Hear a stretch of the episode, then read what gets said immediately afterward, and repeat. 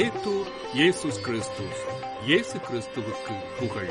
தமிழ் கூறும் நல்லுலகில் வாழும் அனைத்து அன்புள்ளங்களுக்கும் வத்திக்கான் வானொலியின் வணக்கம். இறைவன் உங்கள் உள்ளத்தையும் இல்லத்தையும் தன் அன்பாலும் அருளாலும் அமைதியாலும் இன்றும் என்றும் நிரப்புவாராக.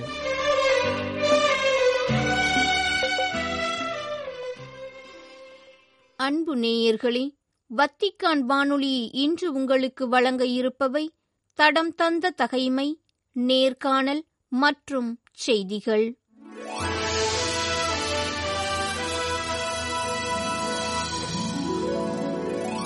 தடம் தந்த தகைமை ஏளனம் செய்த சிறாருக்கு நேர்ந்த துன்பம்.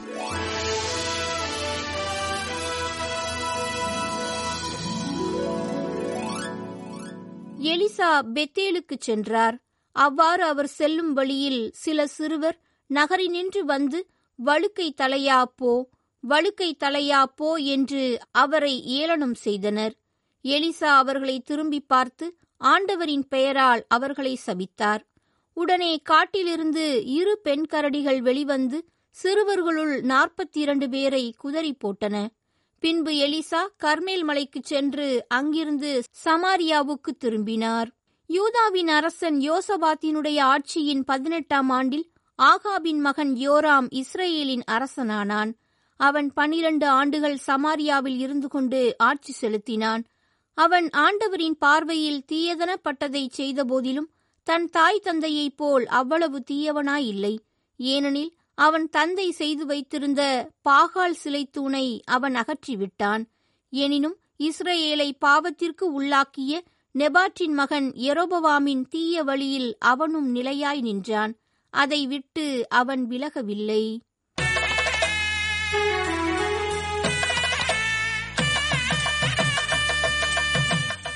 நேர்காணல். இயேசுவின் இறுதி ஏழு வார்த்தைகள்.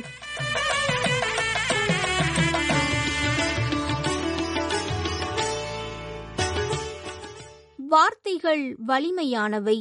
சிலரின் வார்த்தைகள் வாழ்வை கொடுக்கும் சிலரின் வார்த்தைகள் வாழ்வை கெடுக்கும். வார்த்தைகளுக்கு வலிமை உண்டு.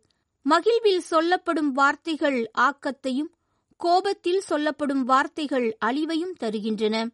இயேசு கூறிய வார்த்தைகள் அனைத்தும் வாழ்வு தரும் வார்த்தைகளாக நமக்கு அன்றாடம் உதவி வருகின்றன. அதிலும் அவரது வாழ்வின் இறுதியில் அவர் கூறிய ஏழு வார்த்தைகள் நமது வாழ்க்கைக்கான பாடங்களாக அமைந்துள்ளன. தந்தையே இவர்களை மன்னியும். இன்றே நீ என்னோடு வான் வீட்டில் இருப்பாய். இதோ உம் தாய். இதோ உம் மகன். என் இறைவா என் இறைவா ஏன் என்னை கை நெகிழ்ந்தீர்? தாகமாயிருக்கின்றேன்.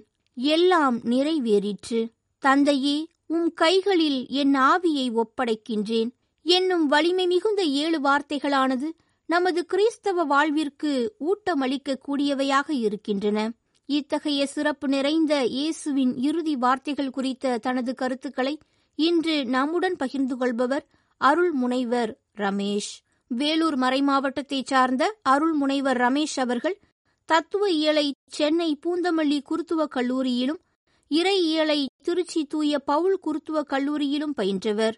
கிறிஸ்தவ கல்வியில் முதுகலை பட்டத்தை சென்னை பல்கலைக்கழகத்தில் பயின்ற இவர் மேய்ப்பு பணி இறையியலில் முனைவர் பட்டத்தை ஜெர்மனி பல்கலைக்கழகத்தில் பெற்றவர். குருத்துவ கல்லூரி துணை அதிபர் பங்கு தந்தை வேலூர் மேய்ப்பு பணி நிலையத்தின் இயக்குனர் என பல பொறுப்புகளை திறமையாக ஆற்றியவர். தற்போது திருச்சி தூய பவுல் குருத்துவ கல்லூரியில் மேய்ப்பு பணி இறையியல் பேராசிரியராக பணியாற்றிக் கொண்டிருக்கும் தந்தை அவர்களை இயேசுவின் இறுதி ஏழு வார்த்தைகள் பற்றிய கருத்துக்களை எடுத்துரைக்க எம் வத்திக்கான் வானொலி நேயர்கள் சார்பில் அன்புடன் அழைக்கின்றோம். வணக்கம் தந்தையே.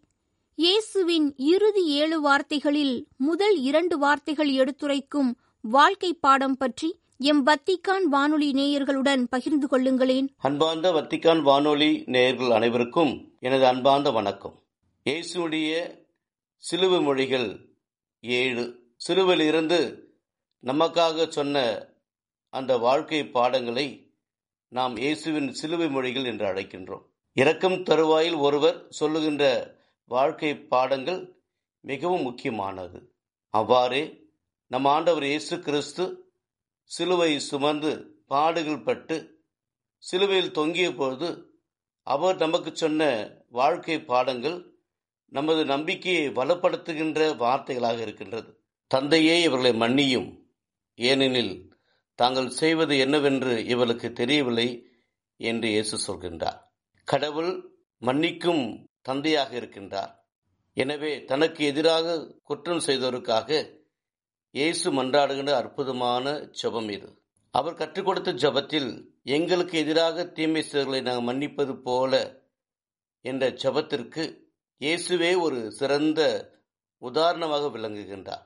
பிறரை மன்னிக்காதவன் கடவுளுடைய மன்னிப்பை பெற்றுக்கொள்ள முடியாது என்ற வாழ்க்கை பாடத்தை இந்த சிலுவை மொழி நமக்கு சொல்லுகின்றது. இயேசுடைய இரண்டாவது சிலுவை மொழி நீர் இன்று என்னோடு பேர்ந்த வீட்டில் இருப்பீர் என உறுதியாக்கும்போது சொல்லுகிறேன் என்று இயேசு நல்ல கல்வனை பார்த்து சொல்கின்றார்.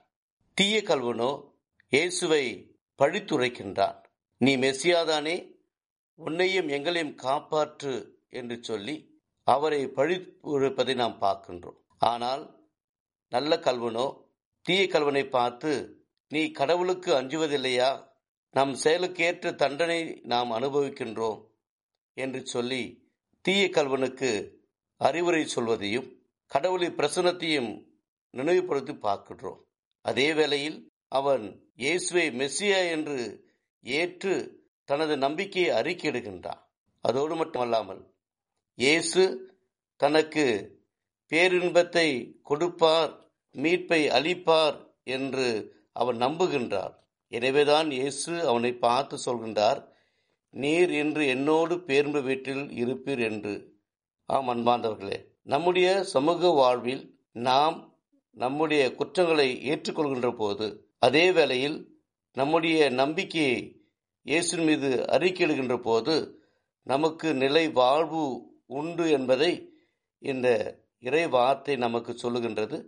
அதுக்கு நல்ல ஒரு எடுத்துக்காட்டாக இந்த நல்ல கல்வன் இருப்பதை நாம் பார்க்கின்றோம். அன்னை மரியா அன்பு சீடர் யோவான் மற்றும் இறை தந்தையிடம் இயேசு கூறிய வார்த்தைகள் நமக்கு அறிவுறுத்தக்கூடியது என்ன என்பது பற்றி எங்களுக்கு எடுத்துரைக்க முடியுமா? இயேசு தம் தாயையும் அன்பு சீடரையும் நோக்கி கூறிய வார்த்தைகள். அம்மா இவரே உம் மகன். தம் சீடரை பார்த்து இவரே உம் தாய் என்று சொன்ன வார்த்தைகள்.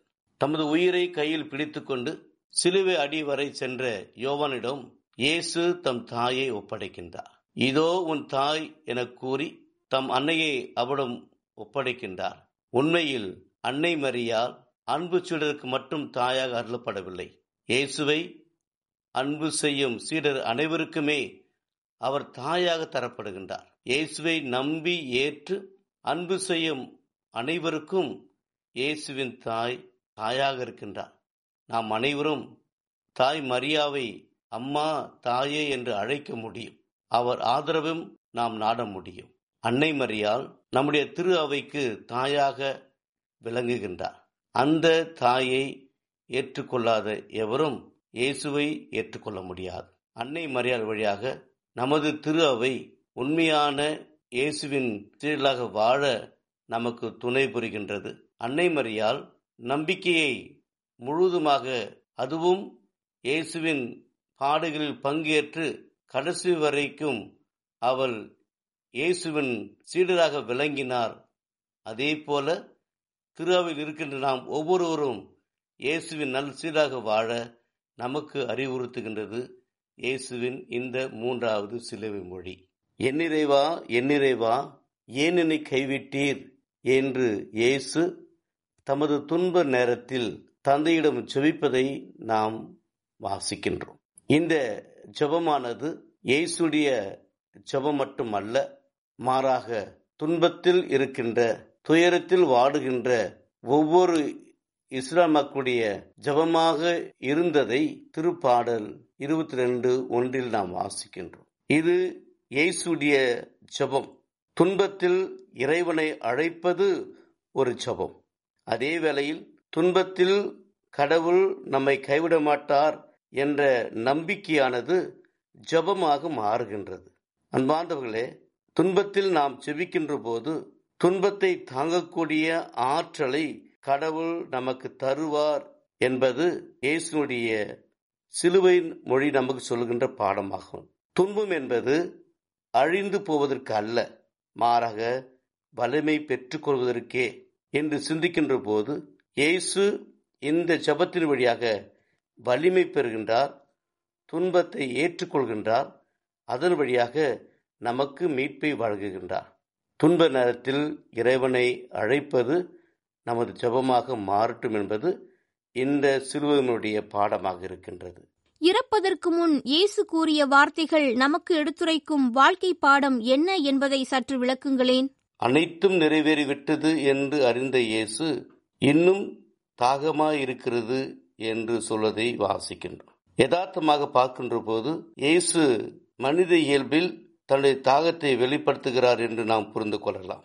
ஆனால் இயேசுடைய தாகமோ வேறாக இருந்தது. இயேசுடைய தாகம் என்பது எல்லோரும் தன்னுடைய பாடுகளின் வழியாக சிலுவையின் வழியாக மீட்படைய வேண்டும் என்பதுதான் அவருடைய தாகமாக இருந்தது. யூதர்களுடைய புத்தகம் என்று சொல்லப்படுகின்ற தால்மூத் அதாவது யூத ரபிகளுடைய போதனை தொகுத்து வழங்குகின்ற ஒரு நூல்தான் தால்மூத். அதில் சொல்லப்படுகின்றது சிலுவை சுமந்த அதில் தண்டிக்கப்பட்ட கைதிகள் எருசலேம் வீதிகள் வருகின்ற போது அவருடைய வலியையும் வேதனையும் தணிப்பதற்காக எருசலேமில் தங்கியிருந்த பெண்கள் அவர்களுக்கு வெள்ளை போலும் கலந்த திராட்சரசத்தை குடிக்க கொடுத்தார்கள். அது அவருடைய வலியை போக்கியது என்று நாம் வாசிக்கின்றோம். இயேசுடைய வாழ்வும் நடைபெற்றது.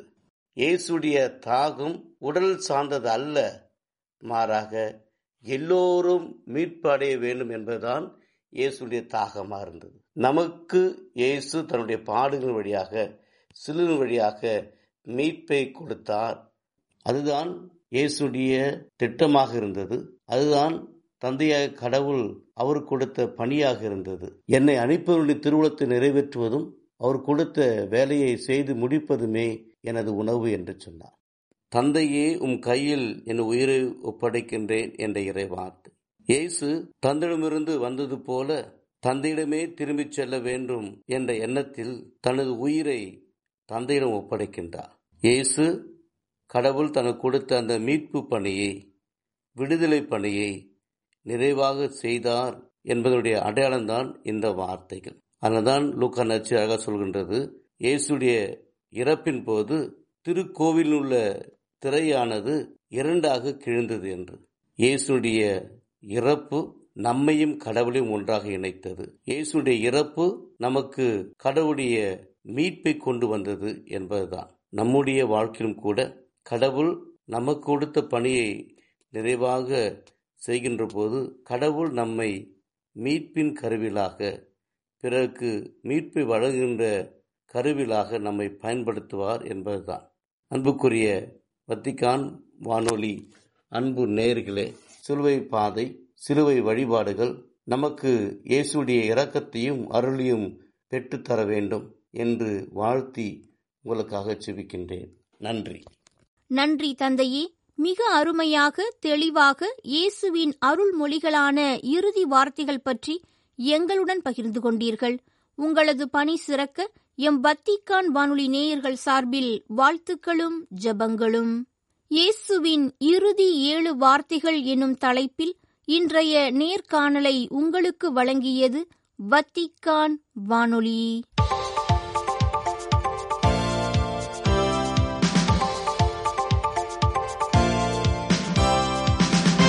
செய்திகள். இவ்வாண்டின் உலக புலம்பெயர்ந்தோர் மற்றும் அகதிகள் தினத்திற்கென கடவுள் தன் மக்களோடு நடக்கின்றார் என்பது தலைப்பாக எடுக்கப்பட்டுள்ளது. ஒவ்வொரு ஆண்டும் செப்டம்பர் மாதத்தின் இறுதி ஞாயிறன்று சிறப்பிக்கப்படும் உலக புலம்பெயர்ந்தோர் மற்றும் அகதிகள் தினத்திற்கான தலைப்பாக இவ்வாண்டு கடவுள் தன் மக்களோடு நடக்கின்றார் என்பது எடுக்கப்பட்டுள்ளதாக கூறும் ஒருங்கிணைந்த மனிதகுல வளர்ச்சிக்கான திருப்பிடத்துறை. இத்தினத்திற்கும் சிறிது நாட்களுக்கு முன்னர் திருத்தந்தை பிரான்சிஸ் அவர்கள் இதற்கான செய்தியை வெளியிடுவார் என அறிவித்துள்ளது. மோதல்களாலும் சித்திரவதைகளாலும் பொருளாதார காரணங்களாலும் புலம்பெயர்ந்துள்ள மக்களை கத்தோலிக்கர்கள் நினைவு கூர்ந்து அவர்களுக்காக ஜெபிக்க வேண்டும் என ஆயிரத்தி தொள்ளாயிரத்தி பதினான்காம் ஆண்டு துவக்கப்பட்ட இந்த புலம்பெயர்ந்தோர் மற்றும் அகதிகளுக்கான உலக தினம் இவ்வாண்டு தன் நூற்றி பத்தாவது தினத்தை செப்டம்பர் இருபத்தி ஒன்பதாம் தேதி ஞாயிற்றுக்கிழமை அன்று சிறப்பிக்கின்றது. பயணிக்கும் திரு அவையின் நவீன கால அடையாளமாக இருக்கும் புலம்பெயர்ந்த நம் சகோதர சகோதரிகளின் மீது சிறப்பு கவனம் செலுத்துவதாக இந்த நாளுக்கான தயாரிப்புகளும் இந்த நாள் கொண்டாட்டங்களும் இருக்கும் என ஒருங்கிணைந்த மனிதகுல வளர்ச்சிக்கான திருப்பிடத்துறை அறிவித்துள்ளது. போரால் பாதிக்கப்பட்டிருக்கும் உக்ரைன் நாட்டின் அமைதிக்காக கிறிஸ்தவர்கள் அனைவரும் ஒன்றிணைந்து இறைவேண்டல் செய்யுமாறு கானடாவின் கிறிஸ்தவ சபைகளும் கிறிஸ்தவ அமைப்புகளும் ஒன்றிணைந்து மெய்ப்பு பணி அறிக்கை ஒன்றை வெளியிட்டுள்ளன. இம்மாதம் இருபத்தி நான்காம் தேதி சனிக்கிழமை அன்று ரஷ்யா உக்ரைனை ஆக்கிரமிக்க துவங்கியதன் இரண்டாம் ஆண்டு நிறைவுறுவதை முன்னிட்டு மெய்ப்பு பணி அறிக்கை ஒன்றை வெளியிட்டுள்ள கனடாவின் ஆர்த்தடாக்ஸ் கத்தோலிக்க மற்றும் புராட்டஸ்டாண்ட் கிறிஸ்துவ சபைகள் உக்ரைன் மக்களின் துன்பங்களை மனதில் கொண்டு அப்பகுதிக்கான அமைதிக்காக கனடா கிறிஸ்தவர்கள் அனைவரும் ஜெபிக்க வேண்டியதன் அவசியத்தை வலியுறுத்தியதோடு இந்த உக்ரைன் போரால் உலகம் முழுவதும் பாதிக்கப்பட்டுள்ளது என்பதை மறந்துவிடக்கூடாது என்பதையும் நினைவூட்டியுள்ளன. அப்பாவி பொதுமக்களின் உடைமைகள் சேதமாக்கப்படுவது அவர்களின் அடிப்படை உரிமைகள் மீறப்படுவது அவர்களின் உயிர்கள் பறிக்கப்படுவது போன்றவைகளையும் தாண்டி குழந்தைகள் அவர்களின் வீடுகளிலிருந்தும் குடும்பங்களிலிருந்தும் பிரித்தெடுக்கப்படுவது போன்றவை தொடர்ந்து இடம்பெறுவதாக கவலையை வெளியிட்டுள்ளது கானடா கிறிஸ்துவ சபைகளின் அறிக்கை. ரஷ்யா மற்றும் உக்ரைன் இடையே கடந்த இரண்டு ஆண்டுகளாக இடம்பெற்று வரும் போரால் ஏறக்குறைய முப்பது லட்சம் குழந்தைகள் உட்பட ஒரு கோடியே நாற்பத்தி ஆறு லட்சம் பேர் மனிதாயமான உதவிகளையே சார்ந்து வாழும் நிலை உருவாகியுள்ளதாக சேவ் த சில்ட்ரன் என்ற பிறரன்பு அமைப்பு அறிவித்துள்ளது. மக்கள் அடர்த்தியாக வாழும் உக்ரைனின் பகுதிகளில் பொதுமக்கள் மீதான தாக்குதல்கள் உடனடியாக நிறுத்தப்பட வேண்டும் என ஏனைய அரசு சாரா அமைப்புகளுடன் இணைந்து விண்ணப்பம் ஒன்றை விடுத்துள்ள சேவ் த சில்ட்ரன் அமைப்பு இரண்டு ஆண்டுகளான போரில் ஐநூற்றி எண்பத்தி ஏழு சிறார்கள் உட்பட பத்தாயிரத்தி ஐநூறுக்கும் மேற்பட்ட மக்கள் உயிரிழந்துள்ளதாகவும் ஏறக்குறைய இருபதாயிரம் பேர் காயமுற்றுள்ளதாகவும் தெரிவிக்கின்றது. கடந்த இரண்டாண்டு போரில் ஒவ்வொரு நாளும் நாற்பத்தி இரண்டு பேர் கொல்லப்பட்டும் காயமடைந்தும் உள்ளதாகவும் கவலையை வெளியிடுகின்றது இப்பிறரன்பு அமைப்பு. இப்போரால் கொல்லப்பட்டுள்ள மக்களுள் எண்பத்தி ஏழு விழுக்காட்டினர் வெடிகுண்டுகளால் உயிரிழந்தவர்கள் என கூறும் இந்த அமைப்பு இப்போரால் உடல் உறுப்புகளை இழந்தவர்கள் குறித்த துல்லியமான விவரங்கள் தெரியவில்லை எனவும் தெரிவிக்கின்றது. தவக்கால முயற்சிகளின் ஒரு பகுதியாக வீடற்றோருக்கு வீடுகளை கட்டித் தருவதை இந்தியாவின் மங்களூரு மறைமாவட்டம் கையில் எடுத்துள்ளதாக அறிவித்தார். அம்மறைமாவட்ட ஆயர் பீட்டர் பால் சல்தானா. தவக்காலத்தில் கத்தோலிக்கரின் பிறரன்புக்கு அழைப்பு விடுத்து கடந்த மூன்றாண்டுகளாக ஏழைகளுக்கு வீடுகளை கட்டித் தருவதில் மிகுந்த ஆர்வமுடன் செயல்படும் மங்களூரு மறைமாவட்டம் கடந்த ஆண்டில் எழுபத்தி ஐந்து புதிய வீடுகளை கட்டி மறைமாவட்டத்தின் ஏழைகளுக்கு வழங்கி உதவியுள்ளது. வீடற்றோரின் நிலத்தில் கட்டி கொடுக்கப்படும் இந்த வீட்டுக்கான செலவில் ஐம்பத்தி ஒரு விழுக்காட்டை மங்களூரு மறைமாவட்டம் வழங்குவதுடன் ஏனைய தொகையை அவ்வீடு கட்டப்படும் பகுதியின் பங்கு தளமும் உடைமையாளரும் வழங்கி வருகின்றனர். சுதந்திர இந்தியாவில் சமூக மற்றும் பொருளாதார வளர்ச்சிக்கு தங்கள் பங்களிப்பை வழங்கும் விதமாக ஆயிரத்தி தொள்ளாயிரத்தி ஐம்பத்தி ஓராம் ஆண்டு ஏஸ் சபையினரால் துவக்கப்பட்ட ஐஎஸ்ஐ நிறுவனம் வெளிநாடுகளிலிருந்து உதவி பெறுவதற்கான அனுமதியை இந்திய அரசு ரத்து செய்துள்ளது. எந்தவித மதமாற்ற நிகழ்ச்சிகளிலும் இதுவரை ஈடுபடாத இந்த ஏஸ் சபையினரின் ஆய்வு நிறுவனத்திற்கு இந்துத்துவா கொள்கைகளை விமர்சித்ததற்காக இந்த தண்டனை வழங்கப்பட்டுள்ளதாக வல்லுநர்கள் கருத்து தெரிவிக்கின்றனர். வெளிநாட்டு உதவிகளை பெறும் அரசு சாரா அமைப்புகள் அத்தொகையை சரியான முறையில் பயன்படுத்துகின்றனவா அல்லது தேச விரோத செயல்களில் ஈடுபடுகின்றனவா என்பதை கண்காணிக்க உருவாக்கப்பட்ட எஃப்சிஆர்ஏ என்ற சட்டத்தின் கீழ் எஸ் சபையினரின் இந்த ஐஎஸ்ஐ ஆய்வு நிறுவனத்தின் வெளிநாட்டு உதவி பெறும் அனுமதி மறுக்கப்பட்டுள்ளது.